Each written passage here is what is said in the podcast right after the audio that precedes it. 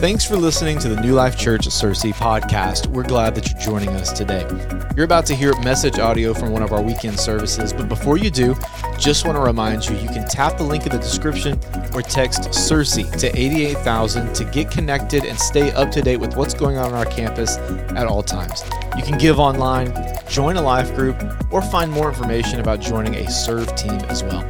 You can also request prayer. We love praying for the needs of our church every single week. If you have a prayer request, tap the link in the description or again, text Searcy to 88000 for more information.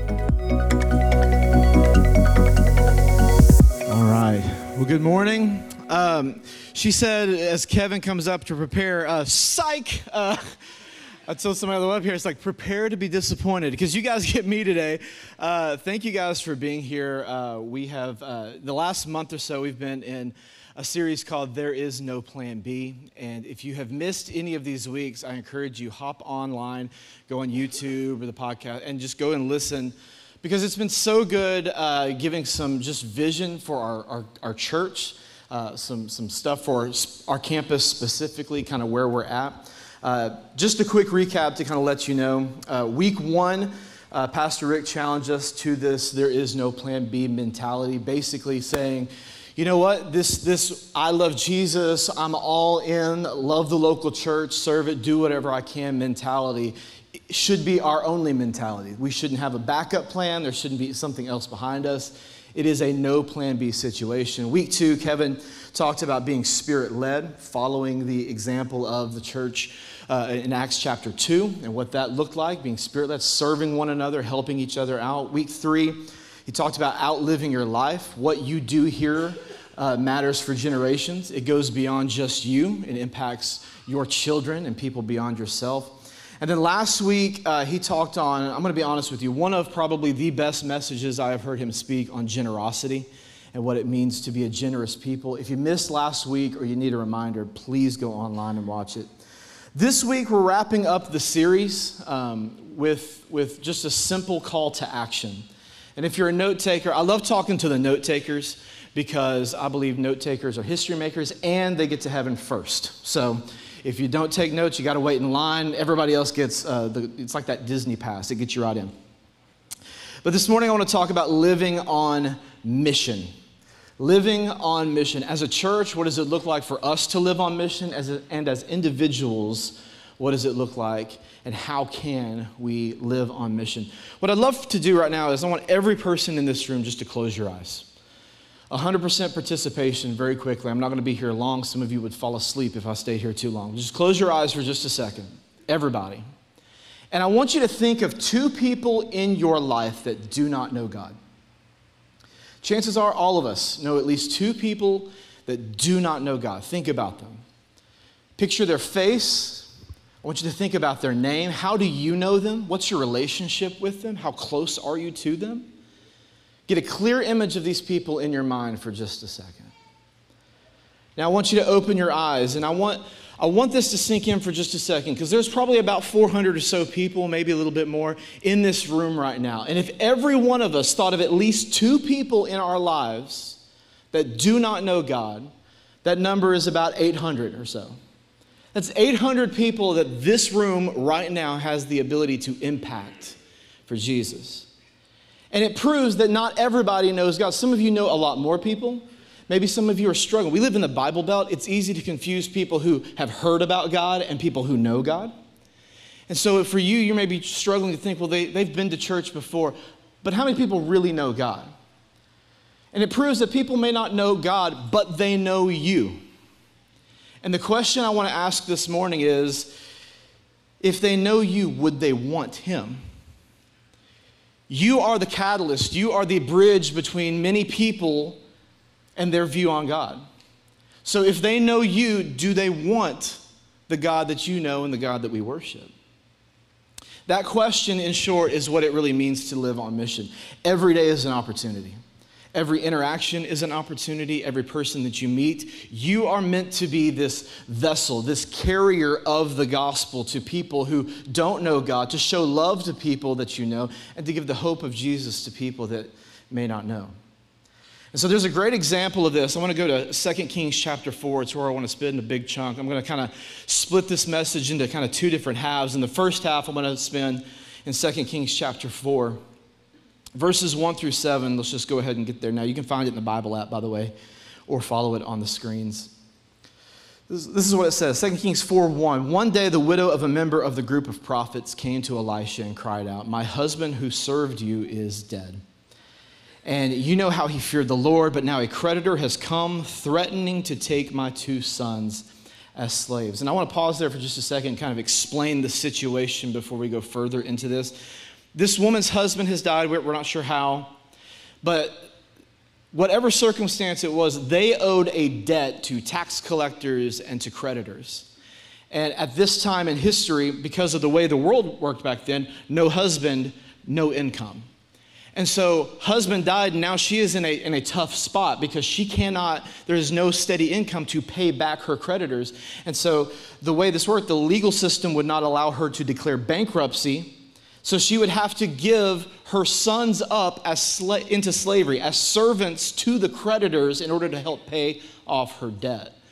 So, this moment in her life is very weighty for her. There is a lot riding on this, and so she is in a desperate position. So she goes to Elisha and she says all this. Elisha says, What can I do to help you? Tell me, what do you have in the house? And she replies with, Nothing at all except a flask of olive oil. Verse 3 And Elisha said, Borrow as many empty jars as you can from your friends and neighbors, then go to your house with your sons and shut the door behind you. Pour olive oil from your flask into the jars, setting each one aside when it's filled. So she did as she was told. Her sons kept bringing jars to her. She filled one after another, after another. It just kind of kept coming. Soon every container was filled to the brim. Bring me another jar, she said to one of her sons, and there aren't any more, he told her. And then the olive oil stopped flowing. When she told the man of God what had happened, he said to her, Now sell the olive oil, pay your debt and you and your sons can live on what's left over. This is a great story, and it's a, it's a beautiful picture of what it means for us to learn how to live on mission, to be used. This woman was in a position where she could be used. The vessels that she collected, these jars, were in a position to be used. Elisha was able to be used by God in this moment. This is what it means for us to be used. So I want to use this story very quickly to give you three kind of main points of what it means to live a life on mission. Number one, note takers. Number one, write this down. Use what you have. You have to use what you have. Everybody say nothing. Now, everybody say nothing. Thank you. Nothing is too insignificant for God to use. There's nothing. A lot of times we approach church and we approach ministry and we approach kind of telling people who God is with this attitude of, what I have disqualifies me or it's not good enough. I don't have what it takes to impact people's lives for Jesus. I love Jesus deeply, but I don't know that I have what it takes to impact people and to make a difference. I can't sing like David or anybody on the worship team. I can't play an instrument. I can't speak like Kevin. I don't want to be in a room with kids. I, don't know, my, my home's not good enough to host a small group, and I'm not sure what that would even look like. I just don't feel like I have anything to offer to impact the kingdom. But I can promise you this nothing that you have is too small and insignificant for God to use. In verse 2, Elisha asks her, What do you have? And she says, Nothing at all. And I like to, I'm a very visual person when I read scripture, and I like to picture when Elisha asked that and she responded, I think Elisha just kind of stared at her for a second. Anybody ever done that stare or had it been done to you when they know the real answer is there somewhere and they're just going to wait patiently on you to, to say, all the parents in the room, like you know what I'm talking about. You said, Did you clean your room? No. my, my daughter's a little too young for that, but I expect a full dose of it when she's about five.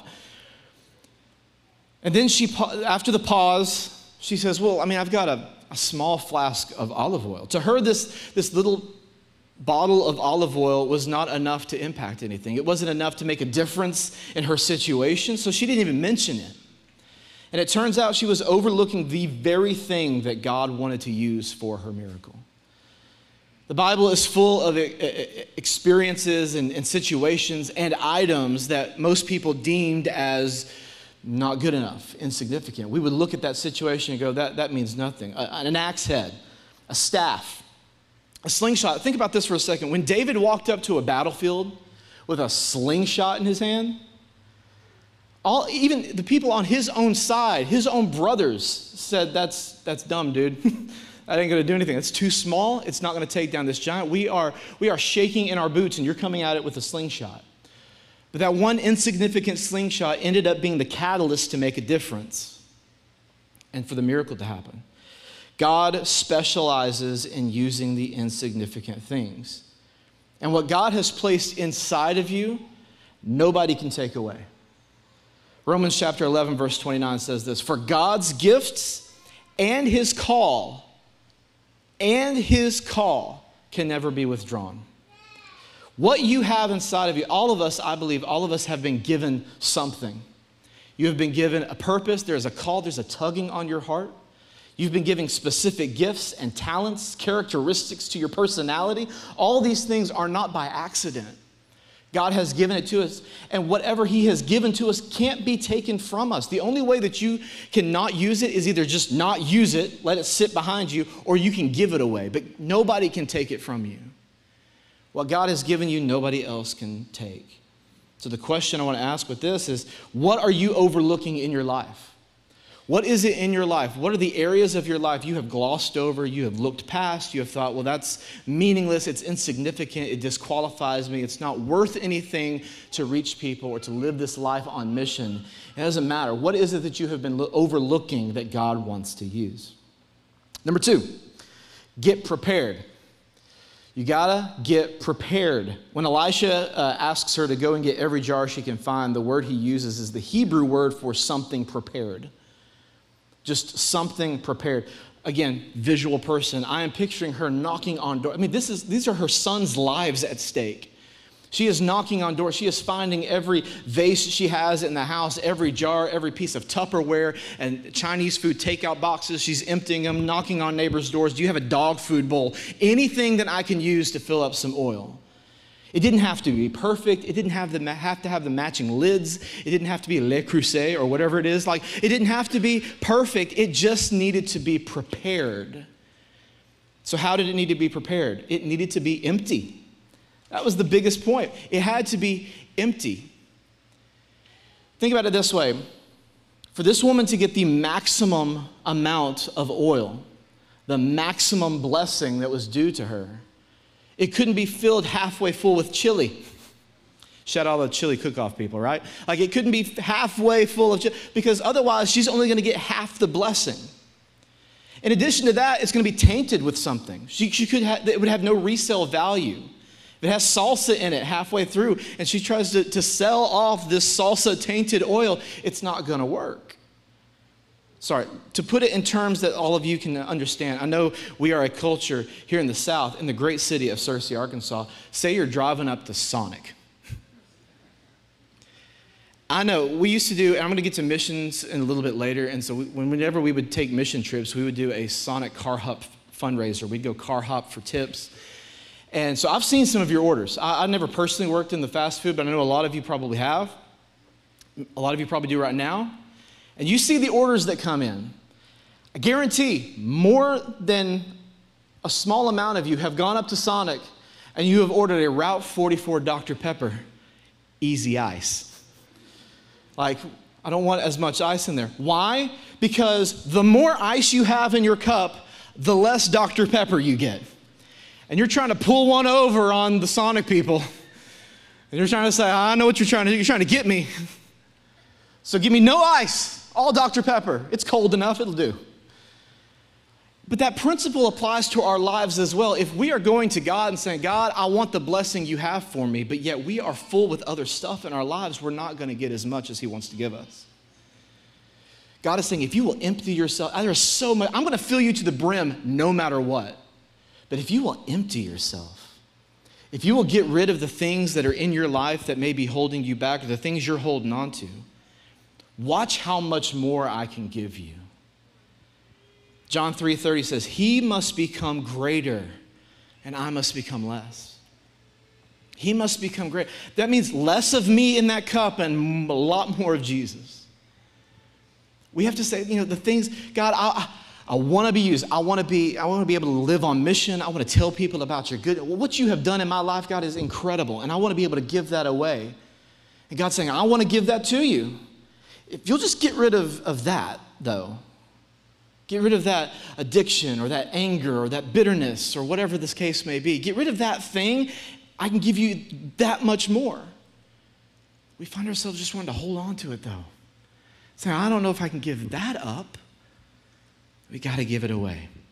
So, what's taking up space in your lives? Number three. Y'all still with me this morning? Number three, pour it out.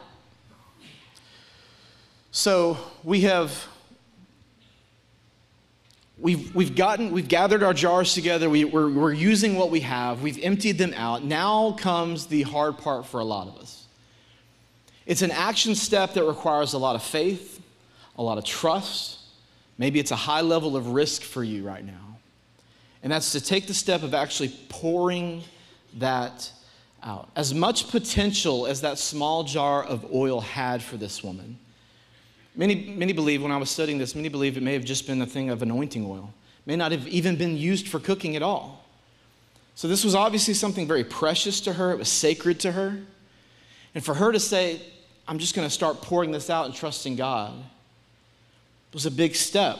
But the miracle didn't happen, could not have happened had there not been that act of pouring it out. There has to be an action. If you've heard me speak before, you've probably heard me say this almost in every message because I believe it that much. There has to be an action. Faith without the works part is dead. Those two work together. You can't have one without, without the other. We have to do something, we have to do our part. Our culture, 2023 Christian culture, sometimes can get so muddy in the fact that I've said the prayer, why is my life not perfect right now? Well, it's not how it works. There is a growing process, there is a, a stretching process, and it requires action our, our, on our part to pour it out.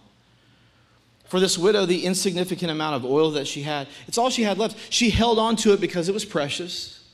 Pouring it out would be a risk, and pouring it out may have been out of her comfort zone in that moment but yet she did it anyway. And it begs the question why?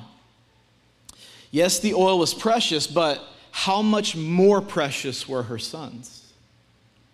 Yes, there was risk, but it was worth the risk because of the reward. Yes, it was out of her comfort zone, but she trusted the one who got her to that point, that he would see her through to the end pouring out what you have, living on mission, living like there's no plan B. It's easy to do those things, even the hard things. It's very easy to do those things when you know why you're doing it. Those two people I had you think about earlier, for a lot of you, maybe they were family members, close friends, coworkers, people you care about. Obviously, they probably were if they came to your mind that quickly. Them coming to know who God is and having a real, authentic, deep relationship with Jesus the way you do, y'all, that, that's the reward. That's the mission. That's why it's so important. When you realize that souls are on the line, when you understand what it means for your family and others and the ripple effect it can have throughout history, but it requires a step of faith, it requires action. I told you this was kind of a two parter in one. And I want you to go to Acts chapter 1 with me. I'm going to wrap, start landing the plane here in just a little bit. These are the last words that Jesus said before he ascended to heaven. And he gives us this, this call to action, this commission, this this way that we can live on mission. He says this, but you will receive power when the Holy Spirit comes on you. And you will be my witnesses. Everybody say witnesses. You will be my witnesses in Jerusalem, Judea, and Samaria, and to the ends of the earth. You will be my witnesses. Um, when I was reading this verse, I, I, have I've read this a lot of times. I've, I've taught on it many times to students and college students and adults. And, you know, I'm going to get to the part that I've talked about several different times. But when I was rereading it this time, the word witnesses stuck out to me in a big way. I was like, okay, the word witnesses, you, you will be my witnesses. And I, I grew up as a, um, uh, I was a, a son of a cop, okay, for a lot of my childhood. My dad was in law enforcement for a really long time. And so I grew up kind of in that culture with that mindset. Uh, if, the, if, it, if on the TV growing up, it was either cops or Walker, Texas Ranger.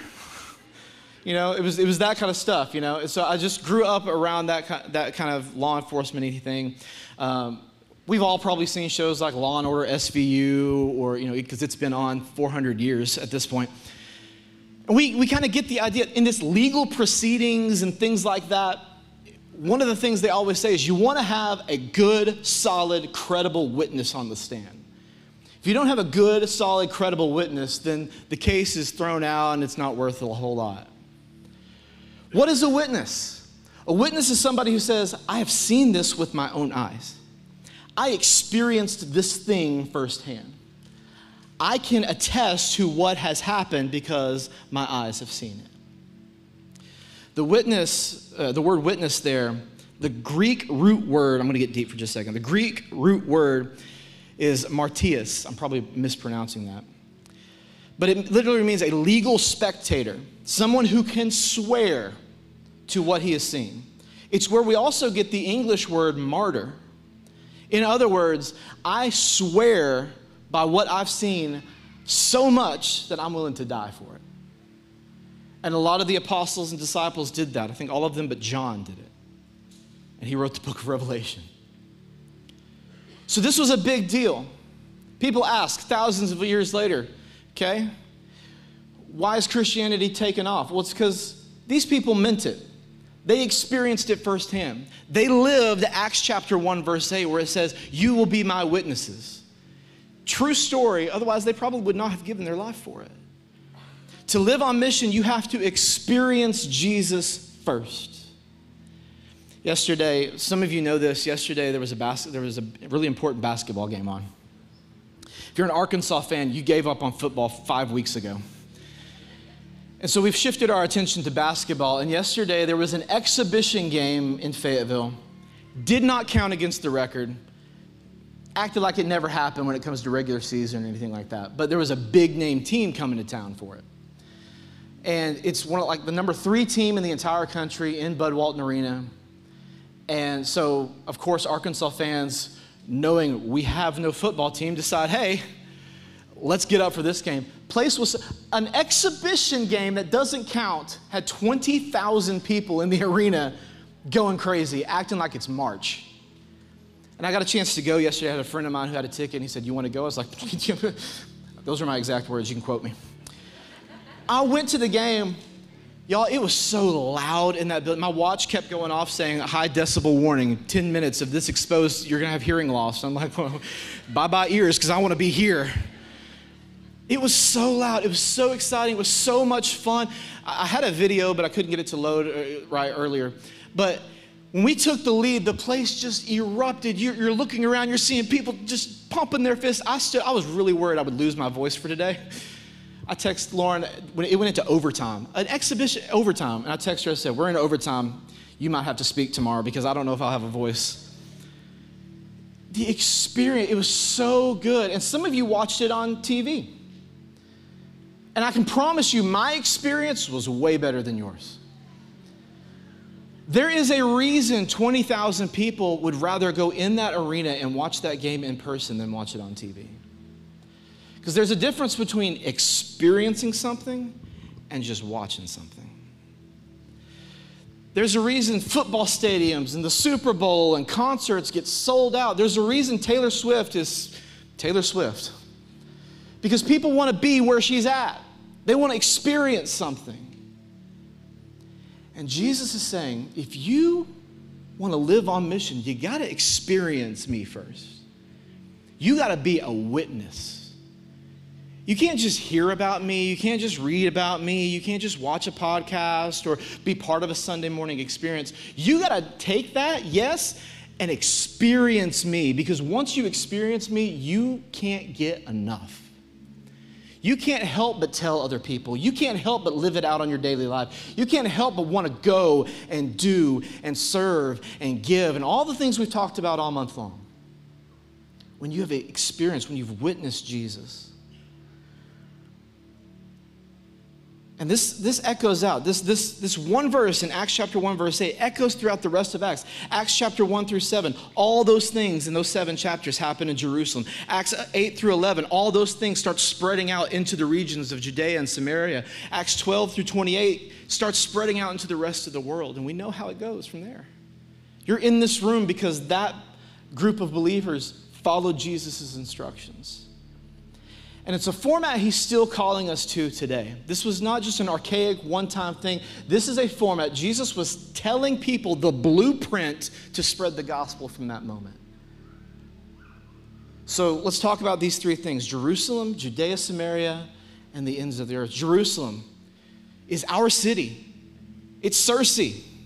It's where you're at right now. I don't know how you got to Searcy. I don't know what path or road. I don't know what winding curve, however many places you used to live, where you would rather live right now than Searcy, maybe.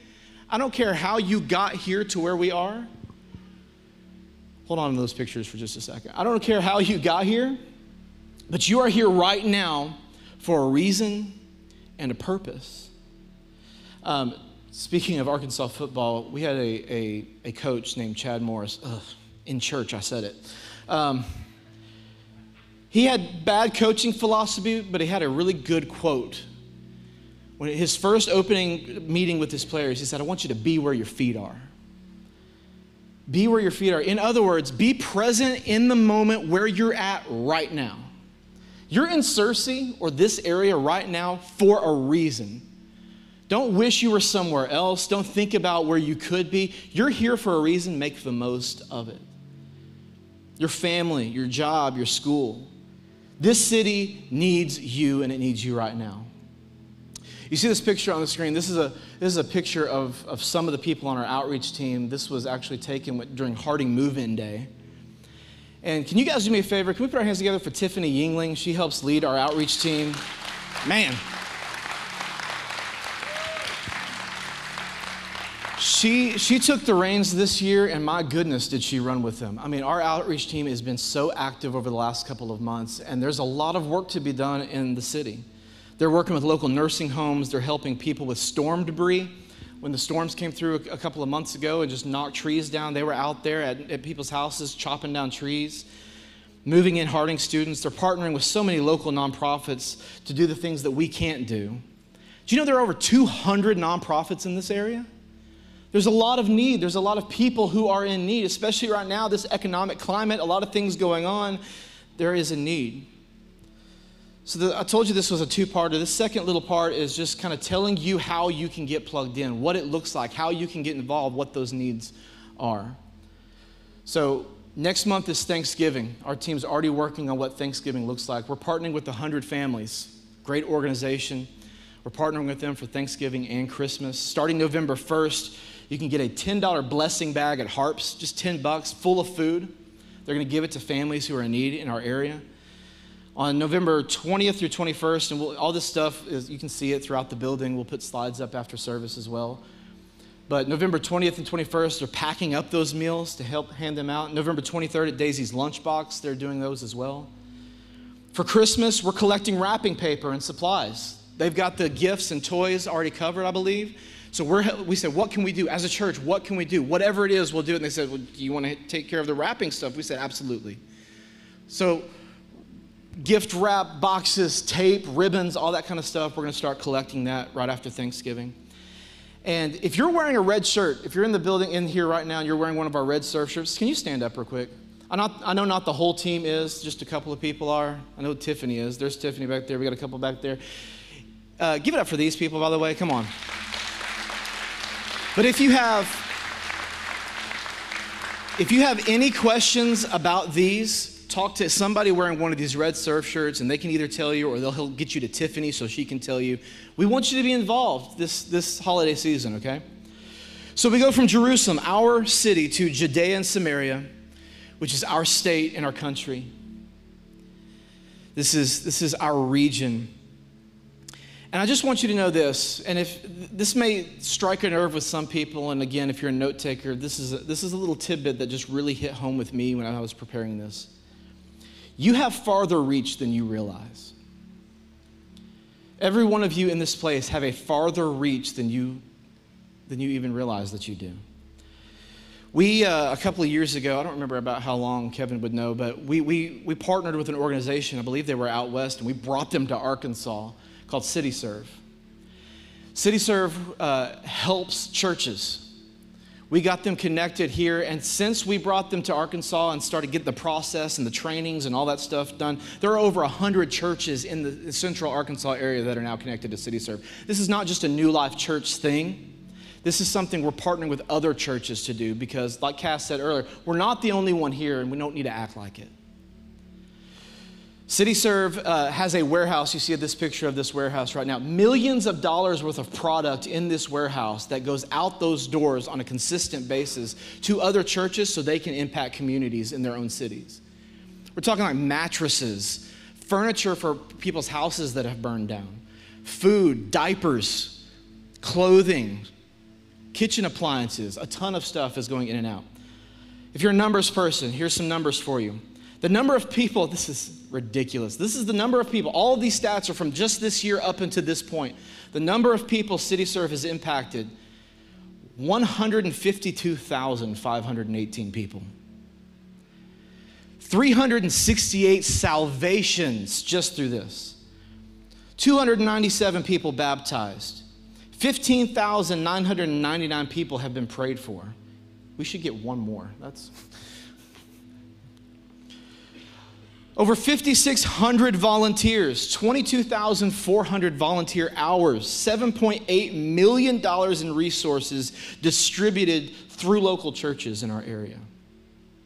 113 local churches in, in central Arkansas are involved, and we are in 82 cities. Come on, can we put our hands together for that? That's, that's a big deal. You're a part of that. You are a part of that. We're also heavily involved in church planting. You hear us talk all the time. Earlier this year, we took a whole month and gave toward this. We're part of church planting, the Association of Related Churches. New Life Church started that 20 ish years, 21, 22 years ago. New Life gives 2% of our income. Everything that we get, 2% of it goes and we put it into planting churches throughout America. Since COVID, this is heartbreaking. Since COVID, 1,500 pastors per month in America are quitting the ministry. And we want to help turn that tide. Why are they quitting? They're burned out, they're tired. It feels like they're doing everything themselves. And by the way, I know you read the news, you hear the news, you see TikToks, you see all the videos. And I can promise you this for every church you hear that's messing up, there are thousands of churches getting it right. NLC was, I said, the first to plant an ARC church. We've helped to plant over just shy of 1,100 churches in America. There have been 40 new churches planted this year. We've collectively given $7 million toward church planting. And listen, Kevin said this, I think it was last week or so. We want to be an instrumental part in planting a church in Jonesboro.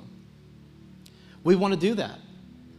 We believe that that's part of our, as a campus, that is our call, that is our vision.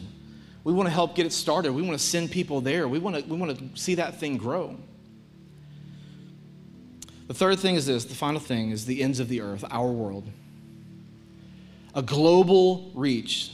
Acts 13 47, I have made you a light for the Gentiles that you may bring salvation to the end of the earth. Matthew 24 14, and this gospel of the kingdom will be preached in the whole world as a testament, a testimony to all nations, and then the end will come. We are a church without borders. It's not uncommon. Every single month, it's not uncommon. There's a lot of, most of the weeks of the year, a team from New Life Church, one of our campuses, is on a mission trip somewhere, impacting somewhere around the world. 31 teams this year alone are traveling internationally. A lot of you guys know Hong Kong, the Macau area has always been on our heart. I got the chance to go there three or four times. We got to send teams, students going there pre COVID. Love that area impacted so many people. There are so many people in that area of the world. You would immediately think maybe Buddhism or something like that. The real answer is agnostic. A lot of them have a hard time believing in anything, they're just not sure. So teams like, like us would go and we would just have VBS, just love on people, communicate with people. And you say, well, Craig, you know, you see a picture there. Come on, give it up for my wife, Lauren. She's, uh, she's, she's teaching kids. She's, she's showing that. You're like, well, Craig, that's, that's a world away. And trust me, it is a long way away. that is a long plane ride to get to Hong Kong.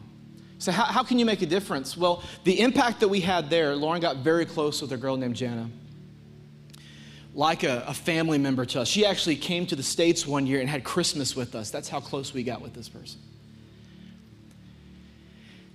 And she, and I could, I could, I know I'm out of time and I could talk for an hour about missions, but one day out of the blue, this was during COVID, Jenna called Lauren and said, Hey, listen, I don't know who else to talk to, so I'm going to talk to you. I have a friend who wants to end it all. She, she doesn't think she has anything to give. She, she wants to end her life. Lauren was able, from a world away, 13 hour time difference, was able to talk to this girl and help her teach somebody else what life means and what Jesus means. You don't think you have an impact around the world? Our world is smaller than it's ever been before. You have an impact, a global impact. Our church is involved in Cuba, Costa Rica, Guatemala, Peru. We helped build a Bible school in Peru, in the jungle. You can't, that's the only place you can't get to by plane. In Israel, in Kenya, a lot of places in the U.S., our students have, have been taking a, a, a trip to Alabama on spring break just to help people, to serve people. And so, if you have a heart for people, my challenge is this get out of the country, go somewhere. Our, our campus, we have, since COVID, we have not taken any international trips. I want that to change personally. So, my challenge to you if you're feeling that tug right now as I'm talking about this, if you feel that little bit of tug, get connected to a trip for 2024. You didn't have to be with our campus. We're not leading one because we have nobody right now to lead that. But if you say, hey, I want, I want to go on a trip, I will give you links that you can partner with somebody going from a different campus. You can go one, one of those cities I mentioned. Go on that trip, get the passion, come back and lead one in 2025. Lead a team of people, make it a family trip. My goal, I would love to see three international mission trips in 2025. Wherever in the world you feel that tug, that's where we want to go. So I'm going to wrap up with this. Sorry, David, you can't, you know. I just kept going. You came out, gave me the cue, I just kept going. Let me give you some practical application. In fact, you know what? To make you feel better, go ahead and stand. This, this proves that I'm almost done. Go ahead and stand up. Lauren always told me when I did youth ministry, she goes, if you make them do something, you better end quick because they're going to get tired. The challenge is this be a vessel that God can use, be a carrier of his love and his hope. So here's the deal if you can go, go wherever in the world that may be, wherever in the country that may be, if it's in our city, if it's being part of something, go. Take a trip next year. If you can't go, then do. If you're like, dude, I can't take a week off work or 12 days off work to go halfway around the world, I just don't have that kind of time or vacation time, then do something. I said earlier, there are needs right here in Searcy, There are needs right here in our community. Do something. Get involved, serve, help. If you can't do, then give. I'm not going to go through a whole new message about giving, but there's a lot of you say, Craig, I can't take that time. My body, I can't really do the things, but my goodness, I want to impact that. Then give something. Anything is important. Two bucks, ten bucks, it doesn't matter. Fund somebody to go to, to Rwanda. Fund somebody. Fund a student on spring break trip. Help, do something, give something. And if you can't give, then something we can all do is pray. Say, God, open my eyes to the need Help me impact somebody around me. Want to bow our heads. God, thank you. Thank you for this moment that we have.